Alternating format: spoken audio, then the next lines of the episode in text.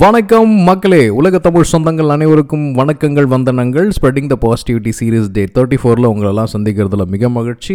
Last episode is one of the top most listened episode on my entire podcast எனக்கே ரொம்ப சர்ப்ரைசிங்காக இருந்தது. நிறைய விஷயங்கள் பேசிகிட்டு இருக்கேன். ஒரு அத்தோ அப்படின்ற ஒரு விஷயத்துக்கு இவ்வளோ டிமாண்ட் இருக்கும் அப்படின்றதையும் நான் தான் தெரிஞ்சுக்கிட்டேன். ஸோ இன்றைக்கி நம்ம என்ன டாப்பிக்கை பற்றி பேச போகிறோம் அப்படின்னா வழலை கட்டி. என்னது அதுன்னு நீங்கள் கேட்டிங்கன்னா அதுக்கு பேர் வந்து சோப்பு. ஸோ லாக்டவுன் இல்லாத காரணத்தினால இன்றைக்கி கடத்தருவு போக முடிஞ்சு என்ன சோப் வாங்கலாம்னு யோசிச்சுட்டு இருக்கும்போது இதுக்கு பின்னாடி இருக்க வரலாறை தேடி கண்டுபிடிச்சிட்டு இருக்கும்போது ஒரு ரெண்டாயிரத்து ஐநூறு வருஷம் கிட்ட இதோட கனெக்டிவிட்டி இருக்குது குறிப்பாக இது வந்து இதுவும் கிரீக் காலத்துலேருந்து தான் வந்திருக்கு. அங்கே இருக்க மக்கள் வந்து நிறைய எண்ணெய்களை சேர்த்து அது கூட வந்து அடுப்பு கறி இல்லை கோல்ஸை வந்து ஆட் பண்ணி ஹேஷஸை வந்து ஆட் பண்ணி சோப்ஸாக யூஸ் பண்ணியிருக்காங்க. இது வந்து உடம்புக்கு போடுறதில்ல துணி துவைக்கிறதுக்கு இந்த மாதிரி விஷயத்துக்கு யூஸ் பண்ணியிருக்காங்க. இது எப்படி வெளி உலகு தெரிஞ்சுன்ற ஒரு கொஷின் வரும். நம்ம ஊரில் எப்படி ஓலைச்சுவடிகள் இருந்ததோ அந்த மாதிரி டுவர்ட்ஸ் வெஸ்டர்ன் ரீஜனில் இருக்கக்கூடிய இந்த கிரீக் யூரோப் இந்த மாதிரி பீரியடில் வந்து நிறைய அந்த களிமண் கட்டிகள் டேப்லெட்ஸ் அப்படின்னு சொல்கிறாங்க அதில் வந்து இந்த மாதிரியான விஷயம் விஷயங்கள்லாம் எழுதி வச்சுட்டு போயிருக்காங்க. அதுக்கப்புறம் அது வரலாறு வந்து ரஷ்யா சைபீரியா சைனா கூட வரைக்கும் நீளுது. பட் அஃபீஷியலாக எங்கேருந்து கண்டுபிடிச்சிக்கப்பட்டிருக்கலாம் அப்படின்னு சொல்கிறாங்கன்னா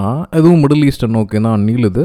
முகமது இபின் சகாரியா அல்ரோசி அப்படின்றவர் வந்து எட்நூத்தி அறுபத்தஞ்சாம் ஆண்டுலேருந்து தொள்ளாயிரத்தி இருபத்தஞ்சாம் ஆண்டு நடுவில் சில வாசனை திரவியங்களை வச்சு வியாபாரம் செஞ்சதாக வந்து குறிப்புகள் இருக்கு. ஸோ இதை வச்சு நம்ம கண்டுபிடிச்சிடலாம். ஏன் வந்து மிடில் ஈஸ்ட்டுக்கும் வந்து இந்த ஸ்மெல் இந்த சென்ஸ்க்கும் வந்து ஏன் இவ்வளோ கனெக்ஷன் இருக்குது அப்படின்றது அதை தாண்டி இங்கிலாந்து தான் வந்து அஃபிஷியலாக சோப் எடுத்திருக்காங்க. ஃபேட்டி ஆசிட் தட் இஸ் உப்புக்கள் மற்றும் கொழுப்பு இது ரெண்டு தான் வந்து சோப்போட மெயின் இன்க்ரீடியன்ஸு ஸோ அதெல்லாம் விட்டுருவோம். நம்ம ஊருக்கு வருவோம். ஸோ நம்ம ஊரில் இந்தியாவில் வந்து எது வந்து ஓல்டஸ்ட் சோப் அப்படின்னு அஃபிஷியலாக ரெக்கார்டாக இருக்கிறத பார்த்தீங்கன்னா ஹமாம் ஆனால் அதுக்கு முன்னாடியே வேர்ல்டு வார் ஒன் டைம்லேயே வந்து பிரிட்டிஷை சேர்ந்த ஹிந்துஸ்தான் யூனிலிவர் இப்போதைக்கு அது வந்து யூனிலிவர் லிமிடெட்னு மாறிடுச்சு. பேர் மட்டும்தான் ஹிந்துஸ்தான் அதை வந்து பிரிட்டிஷ் கம்பெனி ஸோ அவங்க தான் வந்து அஃபிஷியலாக விட்டுருக்காங்க. There comes the star so இந்தியாவோட அஃபிஷியல் மேக்கர் யாருன்னா அதுலேயும் டாட்டா தான் முன்னோடி. ஓகே அப்படின்ற ஒரு கேரளா சேர்ந்த ஒரு கோகோனட் ஆயில் க்ரஷிங் கம்பெனியை அவர் வந்து வாங்குறாரு. வாங்கினதுக்கப்புறம் he had started manufacturing coconut oil based soap okay சோப்ஸ்னு சொல்லிட்டு டாட்டாவே வந்து ஆரம்ப காலத்தில் விட்டுருக்காங்க. பட் டியூ டு இந்த இன்னிலவருக்கு இருக்கிற அளவுக்கு மார்க்கெட் வந்து அவங்களால பிடிக்க முடியலனால இன்னிலவரே வந்து அந்த கம்பெனி அக்வயர் பண்ணிடுச்சு டாட்டா கிட்ட இருந்து. ஸோ அஃபிஷியலாக ஹமாம் சோப் வந்து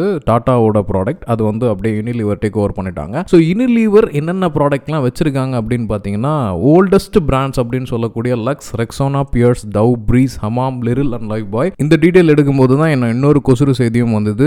பியர்ஸ் அதுதான் வந்து செவன்டீன் எயிட்டி நைனில் கண்டுபிடிக்கப்பட்ட சோப்பு அதுதான் ஃபஸ்ட் அஃபிஷியலாக ரிலீஸ் ஆன சோப் ஸோ ஹோப் இது இன்ட்ரெஸ்டிங்காக இருந்திருக்கும்னு நினைக்கிறேன். With that I'm ending the soap one podcast நிச்சயமாக இதோட கண்டினியூட்டி அடுத்த எபிசோடில் பார்க்கலாம். தொடர்ந்து கேட்ட மைக்கு நன்றி மக்களே. தொடர்ந்து தொடர்பில் இருப்போம்.